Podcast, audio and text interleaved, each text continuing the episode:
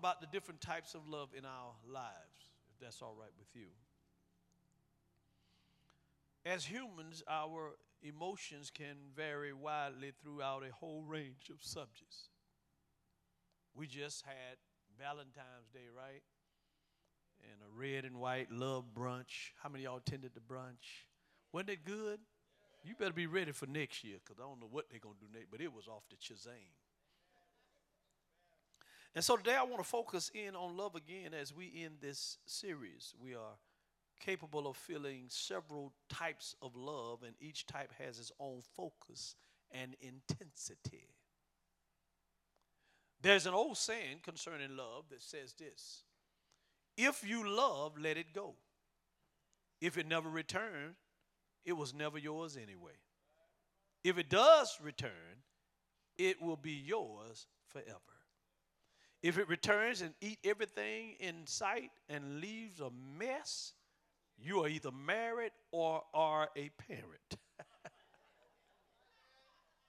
That's old saying. I, I got that out of somebody that book out. So, but uh, so let's talk about the different types of love from both a worldly and godly perspective. We have number one, the love between a parent and child. There's a love between a parent and a child.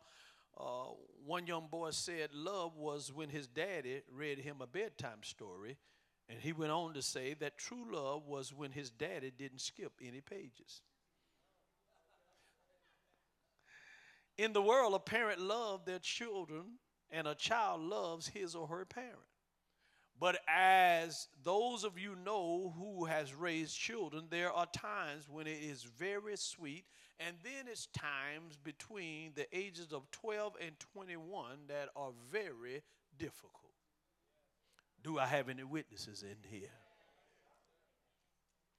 In America, we have started families off wrong.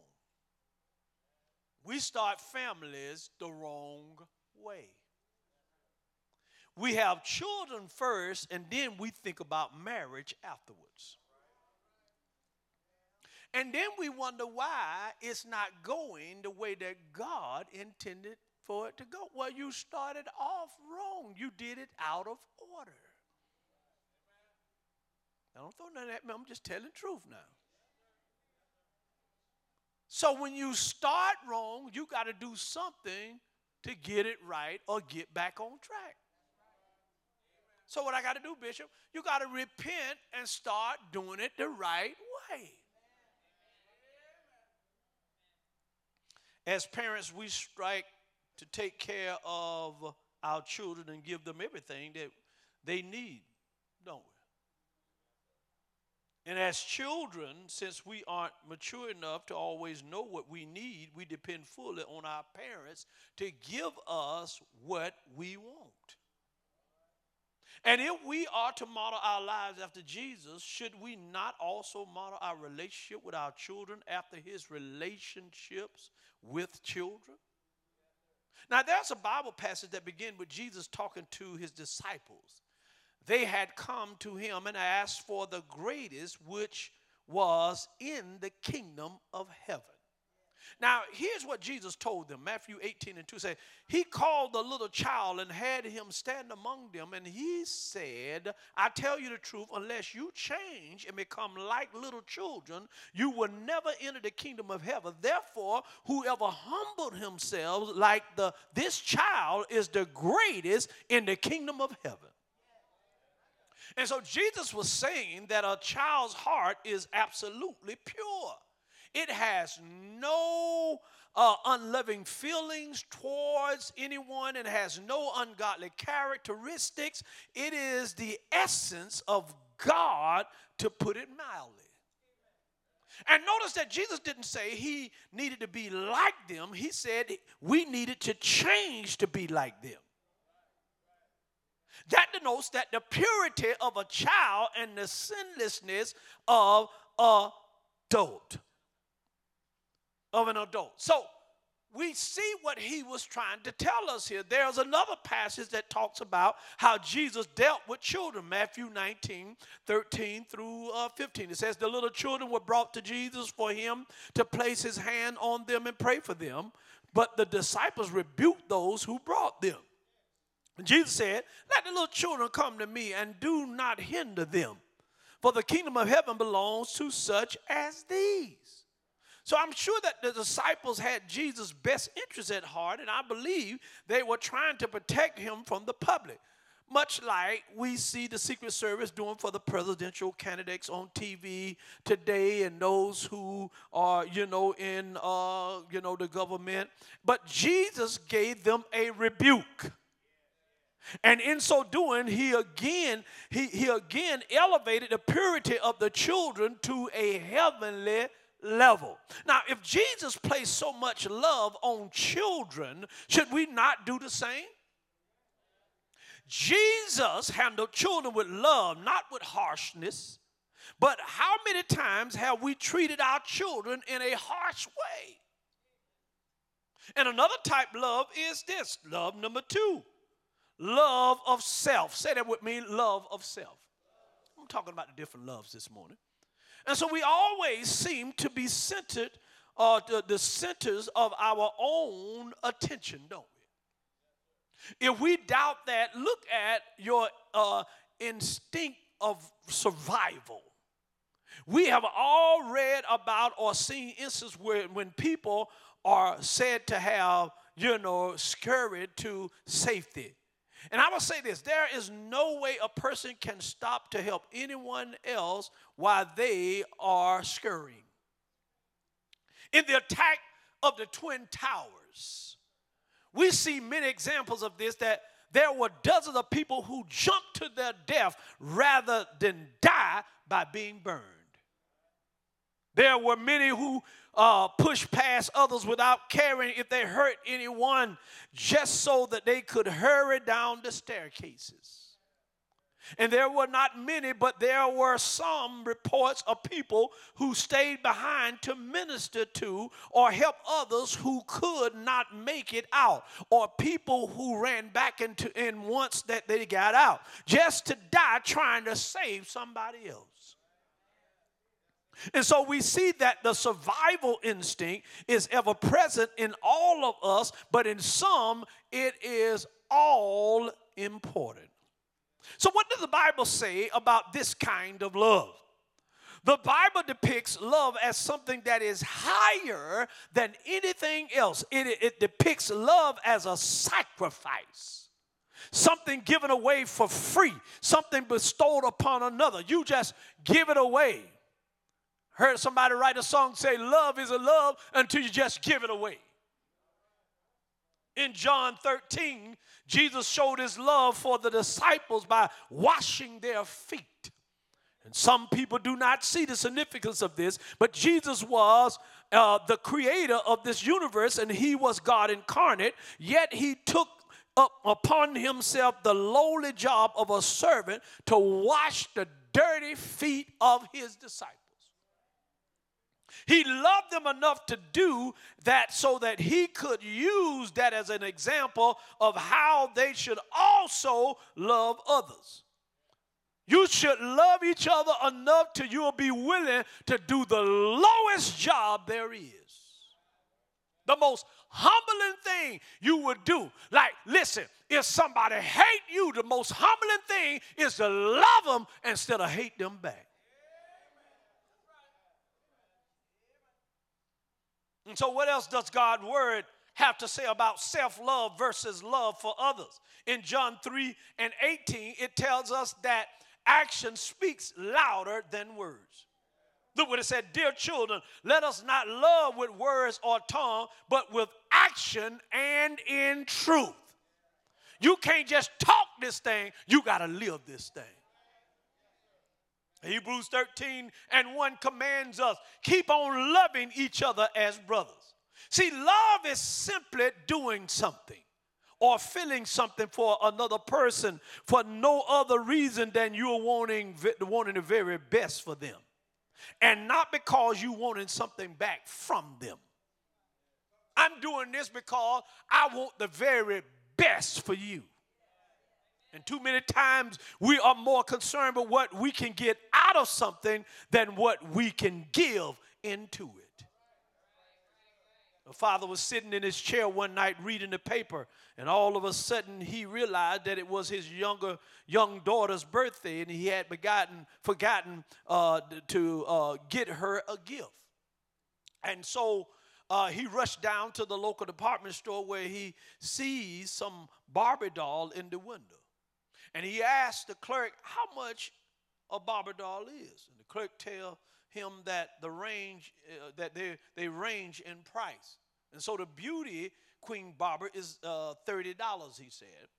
The nurse Barbie is twenty dollars, and the divorce Barbie is two hundred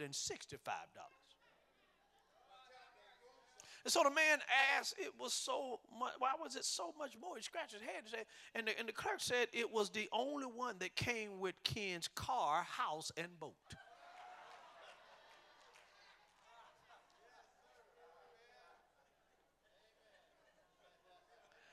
Now, if you happen to be a Barbie fan, know that I'm not saying she married Ken for the money. It's just that she did end up taking from him because she was only focused on herself. And you say that in a divorce, it's okay. Well, I say it is not okay anytime. Jesus gave us a new command. He said, Love our enemies. And that included ex spouses. Hello. Getting back to a serious note, we, we can use this that illustration to see how we tend to throw love by the wayside when there's something else in it for us. And that is not what God wants us to feel. He wants us to be willing to make sacrifice for someone else's sake when we can we have covered the love between parents and children and the love we have for ourselves. And I know that there are too many types of love to cover in one sermon, but I want to cover three more types of love. Christians have, number three, a love for our churches. Now, there is a lack of love in the church. You want to know why? Because there is a lack of love in the home. If there's a lack of love in the home, then there's going to be a lack of love in the church. See, I heard that charity starts at home. Love starts at home. If you can't love the folk that you say that you be with all the time and intimate with, you ain't gonna be able to love nobody that you meet, you know, off the cuff. You're like, look, I can't love these that I'm around all the time. You ain't gonna get the time of day.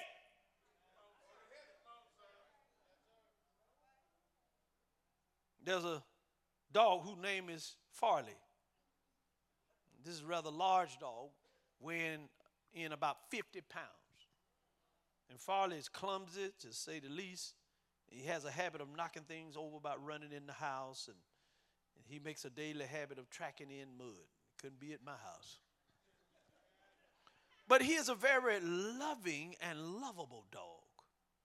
For every bad quality Farley has, he has just as many good qualities. See, Farley is like the church. Every church has flaws and problems, and many love to spend their time pointing them out. See, we talk about decisions that are made that we do not agree with, or even about other people within the church that frustrate us. But despite all of her warts and problems, we Christians do love our churches, don't we? I mean, we might fuss with each other, you sitting in my seat, but we love our churches. Hallelujah. Should have let me lead that song. See, the church is the bride of Christ. It belongs to him. Church don't belong to us.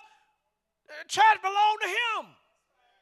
He is the ruler over the church, and it is every Christian job to make sure he remains the owner of the church.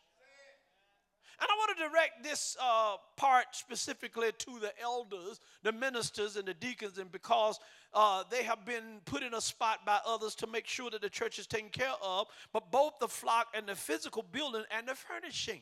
When we read in the book of Acts, they say, hey, we need to get people so that they can be able to help take care of the growing masses.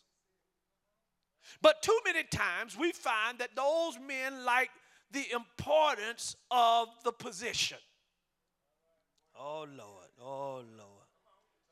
And if a church is not careful, they will keep electing the same men over and over, and then there seems to be uh, that day somewhere uh, in the tenure that the man who was elected elder deacon takes ownership of the church. And I've seen many churches where they say, hey, now you don't do nothing around here unless the, the chairman say so he has become like the owner of the church. Well, brother, brother Charman, you are not the owner of the church. Christ is the head of the church.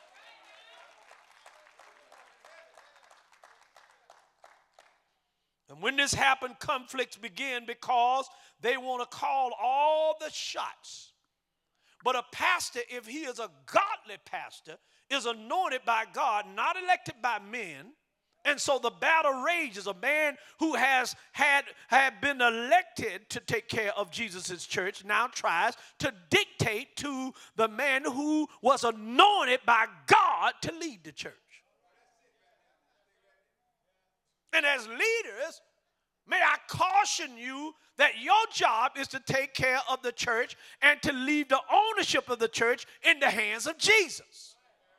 See, my job as a spiritual leader of this church is to do the best I can to guide this church body into a deeper relationship with Christ. Not for me to rule over you and dictate and become a dictator. I am here to my God to increase your relationship with Christ. But I need help in making sure that I do this correctly. And that is where the leadership comes into play. And I use them as advisors, and they are my teammates. And we work in unison as one team, focus on the same goal that of seeing people raised up in Christ through the means of this church. And since this church belongs fully and totally to Jesus Christ, the winning church, and since we love him, we must love his church. We must all love it enough to chip in and do things when things need to be done. Am I in the house? And so we must love this church enough to support it in every way we are able. And we must love this church enough to make it a house of worship and prayer for all people. You don't make nobody feel like they're outcasts. I don't care where where they come from.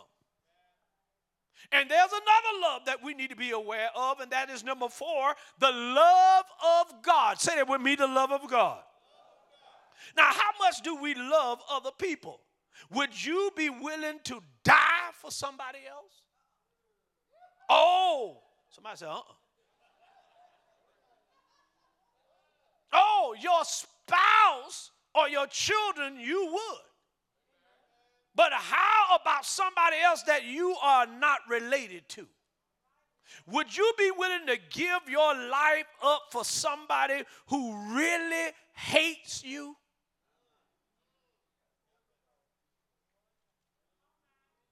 There are very few people who would ever be willing to die for somebody else if it actually came down to that.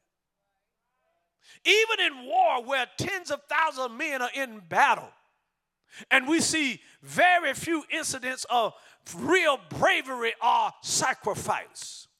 They are few and far between, but we do occasionally see men who are willing to die for another. When they say take cover, you need to take cover. If you jump out there and come out, they say, oh, I'm not going up there with you. I told you to take cover. Huh? And so Jesus was one of those people. He died for you so you wouldn't have to. He threw the gauntlet. He set the example. And now, if we claim to be His, we, He expects us to live up to that example. And most of us, however, never have to worry about giving our lives up for someone else, but we are expected to show the love for others that He showed to us. He say, as I have loved you, you must love one another. John 3 16. Here's our foundational scripture for today. It says, For God so loved the world that he gave his only son, so that whosoever believes, who's the whosoever? That's us. In him shall what? Not perish, but have what? Eternal life. So that verse is but one sentence long, yet in it we see the entire structure of Christianity. And we see that the entire structure of Christianity is wrapped in one word, and that is love. Christianity is about love.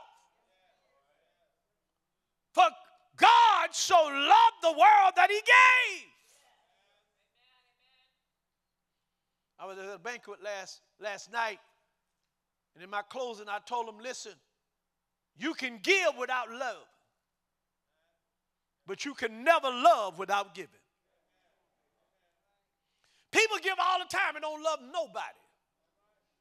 They give to charities just to get a tax break. They don't love that organization. They're just trying to do something for themselves. But you can never love without giving. Because when you love someone, you give to that person. You invest in what you love. D.L. Moody was a renowned American preacher back in the mid 1800s. He went to England where he was introduced to a young preacher named Henry Moorhouse. And during this short conversation, Moorhouse said he wanted to go to America.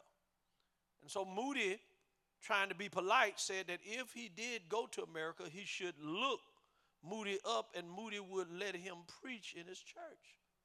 Well, the day came when Moody received a telegram saying Moorhouse was coming to America and was planning on visiting Moody's church.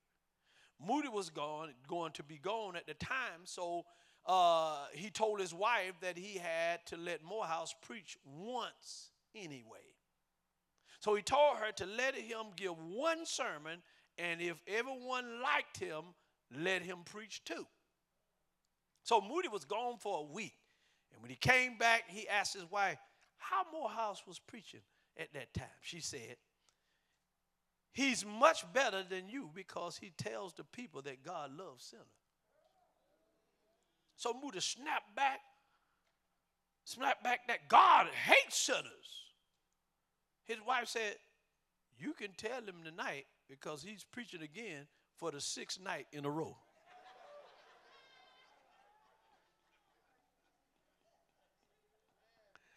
Moody did go to church at that night, and so, but circumstances made made him uh, a little late, and he thought he would sit through the sermon and then tell Moorhouse that he had to leave. But by the end of the sermon, Moody's heart had changed. And he said that it was the first time in his life that he really understood the love of God has for him. See, God loves every single person who has ever walked on this planet. And I am sure that God's love has been broken most of the time because most people reject God. And how that must hurt our Lord. But He still pursues us, doesn't He?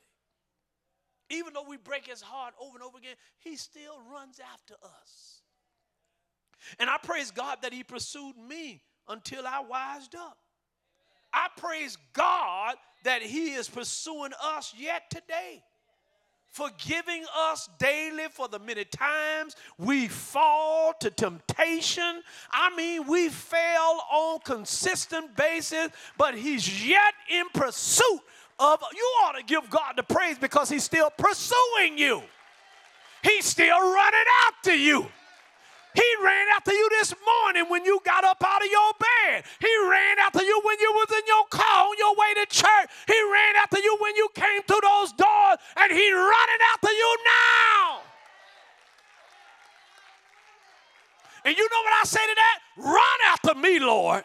Pursue me, Lord, because if you don't pursue me, that means you don't care nothing about me. If you don't come after me to get me saved and stay saved, that means that you have left me alone, and I don't want to be alone. Thank God he's still pursuing me. Come on, say that with me. Thank God he's still pursuing me. Whew. I'm coming, I'm almost there. So there's another kind of love. And since it's love month, I kept this one here for last. This kind of love, number five, is the love between sweethearts. Did you know that 80% of divorces are filed by women or the wife? Did you know that? Why? This is why. Because of the lack of love and commitment. Most women file for divorce because of the lack of love and commitment. They are willing to break the covenant because they do not receive the love or the commitment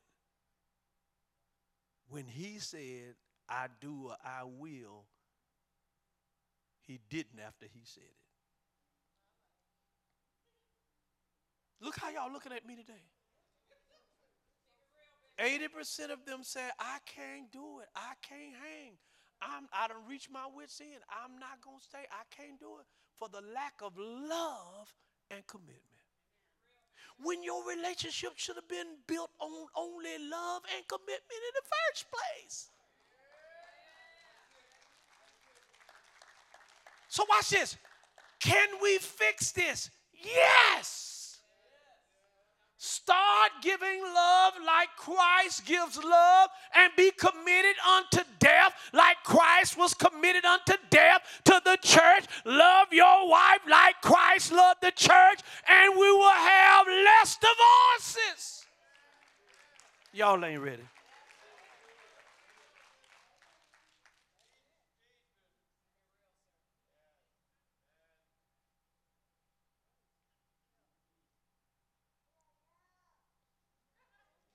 Amen.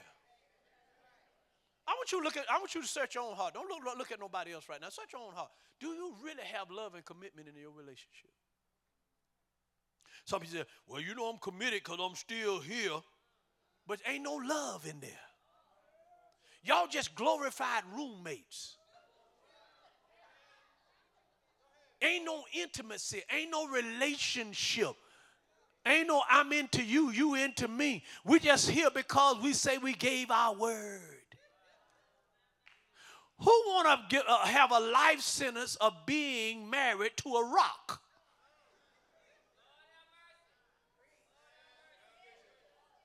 That's a life sentence. It's like you being in jail.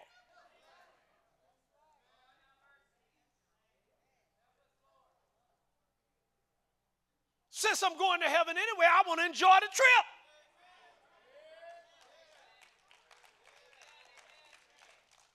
Christ in the church, that's a love story. He loved, God so loved the world that he gave, he gives.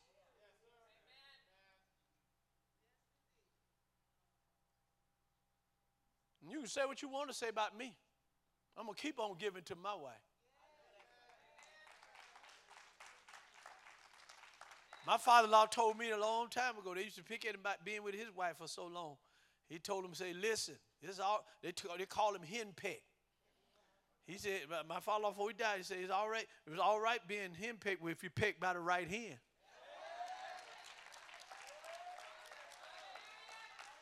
How many y'all pecked by the right hand? I got the right hand. All right, you roosters out there, y'all got the right hand? Somebody said, cock a doo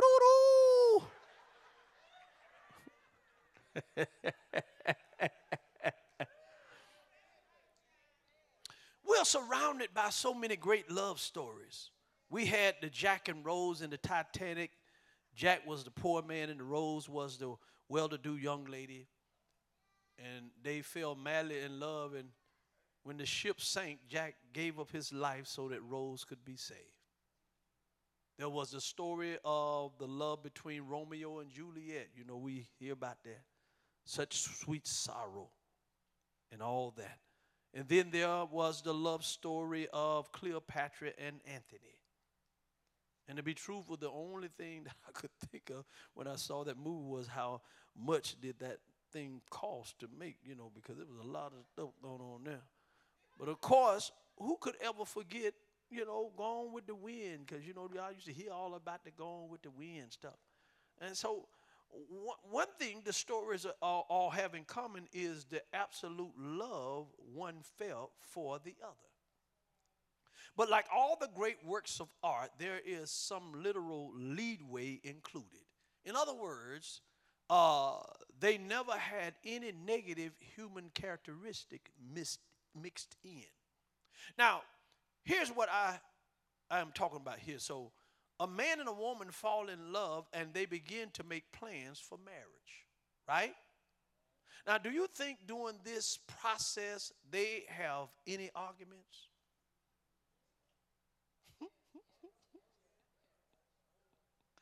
you know, when you planning and you know, normally you, you normally everything is all right and you try not to have no arguments. Why? Because you know, uh, there are in a area of courtship. And that area has no reality in it. It's just emotions. You know, when you first get to knowing each other, Bishop, I need to talk to you. See, you're all emotional. I think I met somebody. See, you know that 50% I say that you don't know about? I told you last week you don't know about that other part. But you the part that you see, oh, child, let me tell you. I mean, your nose is just all up. If it snowed, you would suffocate.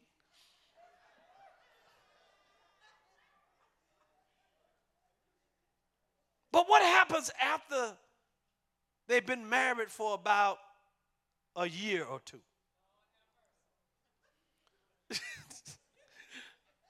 Somebody say, Lord have. Things start to wear on their nerves. They leave the toothpaste cap off. She's always on the phone during the game. And she sits right next to you as she talking. God, would you go somewhere? I'm trying to watch the game. You're talking all loud and everything. And pretty soon, you start voicing your concerns about how the others is beginning to aggravate the, you, you know, and vice versa. And well, you know, that pushes the, their button. And as humans, we cannot let that type of thing go unchecked. So we have something called a comeback for them. So this presses their button and off they go. The honeymoon is over. But is that the type of love that we are to have between a man and a woman? See, there's a story of Mary and Joseph. And in that culture, it was normal for a young virgin to marry in a, uh, to a middle aged man. And many scholars believe that was the case with Mary and Joseph. Mary was a teenager and Joseph was a middle aged man. And so, how did they relate to one another? See, before the wedding, Mary tells Joseph that she is pregnant by the Holy Spirit, but that she never had relationship with him. Right? So, how would you men act if that had happened to you? Would you have believed her? I doubt if there is one man in a thousand who would say, Girl, you done lost your mind. And I could just imagine buttons that would have been pushed in. I, am here trying to save myself and get you right and everything. You don't went behind my back and got pregnant, talking about some Holy Ghost. You a holy what? You you are hallelujah.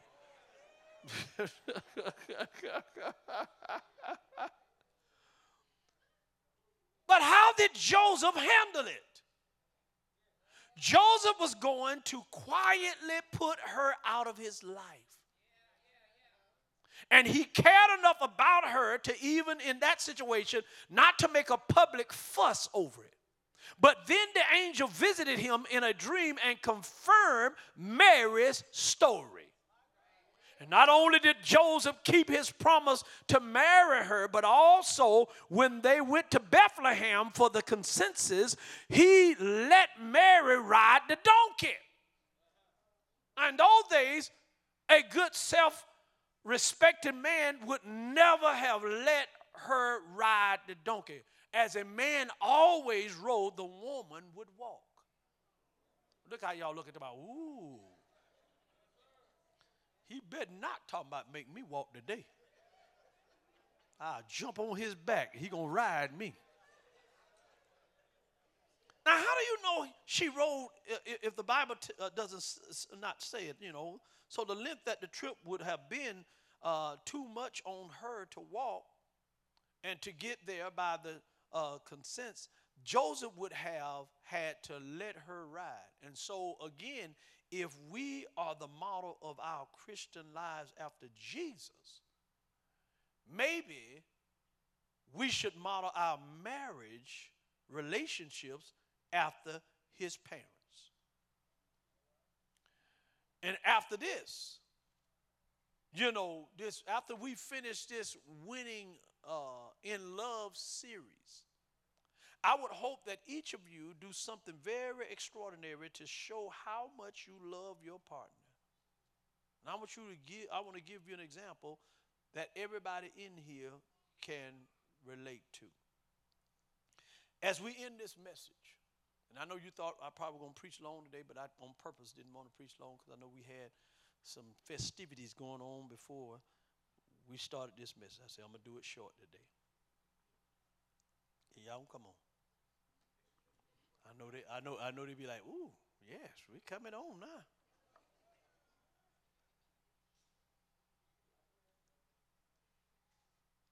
Do you have real love in your heart?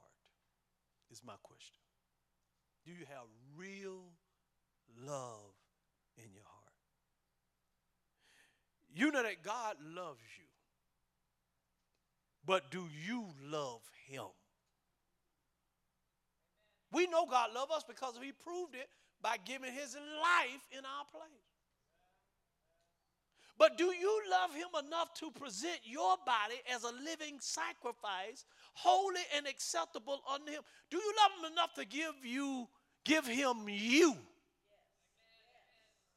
Say, Lord, no matter what I got going on, I give you, I present myself totally and completely. You can use anything, Lord, you can use me. Do you love Him enough to fully surrender yourself to Him this morning? Do you love God enough to become His? People have been coming to church for years, but they don't love God enough to become His, to not let their life totally belong to Him. We come to church as a formality, as a block to check or put the X in. I went to church this week. But do you love him enough to give him all of you and not make excuses why you didn't do what you were supposed to do for him? Well, you know, I was intending to come to church, but you know, I, I had this little thing going on. My, you know, I had this thing going in my side. Well, bring your side to get healed. Well, you know, my my my my my game was on, get ready to come on. Well, they, they, they don't fix that. You can record that.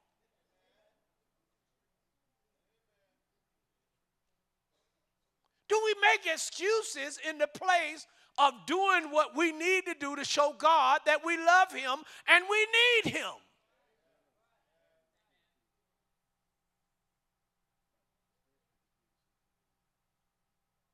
Do we love God enough to become His? And today, if you do, and I can't assume that everybody really love him like they should and everybody is saved like they should. And if you do want to become his, when I ask you today, I want you to step out from where you are, standing, and I want you to walk straight up here. And I want you to open your heart to Jesus. And I want you to let Him be the Lord of your life. We've seen the types of love today. The love that a parent has for a child. And some of us, we got that down pat, boy. We'll do everything we can for little Bobo. Y'all understand what I'm saying, right? We'll do everything we can for them children. We'll lie for them. We'll take up for them. And we do know about love for ourselves. We love ourselves. That's why you dress up, you look in the mirror, you comb your hair, you get your hair done, your nails, your lips, your fingertips. Now they're doing the hips and everything else. I mean, man, they, you can, man, you got the money, you can do it. You don't like your nose? We can shrink that. You want it bigger? We can give you some bigger lips if you want them. Then we know the love for our churches. Many people they love their church, man. You can't, you cannot pull them away from their church. And you should have a love for your church. And then, yes, we should have a love for our sweethearts. And most of all, we should have a love for our God.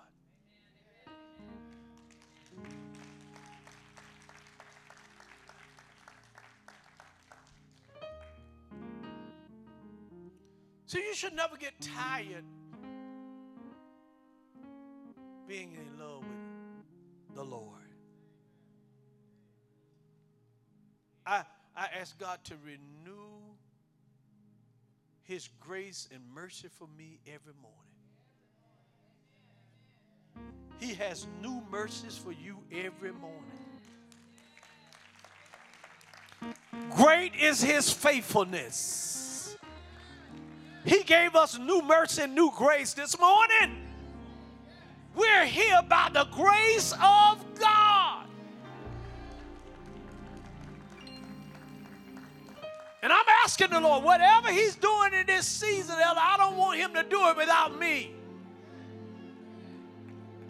Are you feeling that same thing? Whatever He's doing in this season, I don't want God to do it without I want Him to include me.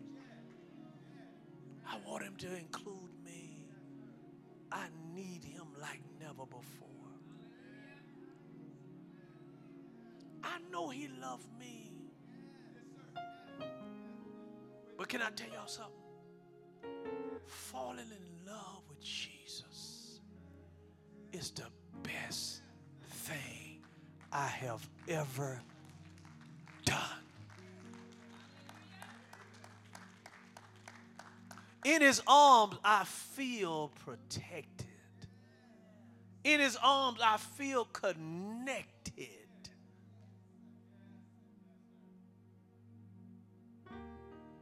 You got to just fall in love with him.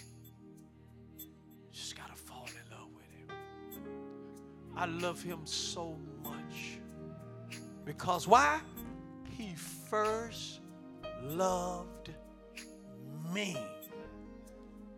And I'm telling you what, you know what? As they sing the song, I can never repay you, Lord, for what you've done for me. And I don't know why Jesus loved me. Y'all know the song. But I'm so glad that he did. I can never repay him, but I, I, I, I, when I think about the goodness of Jesus and all that he has done for me, my soul cries out, Hallelujah! I thank God for saving me. Do I have any witnesses in this house right now?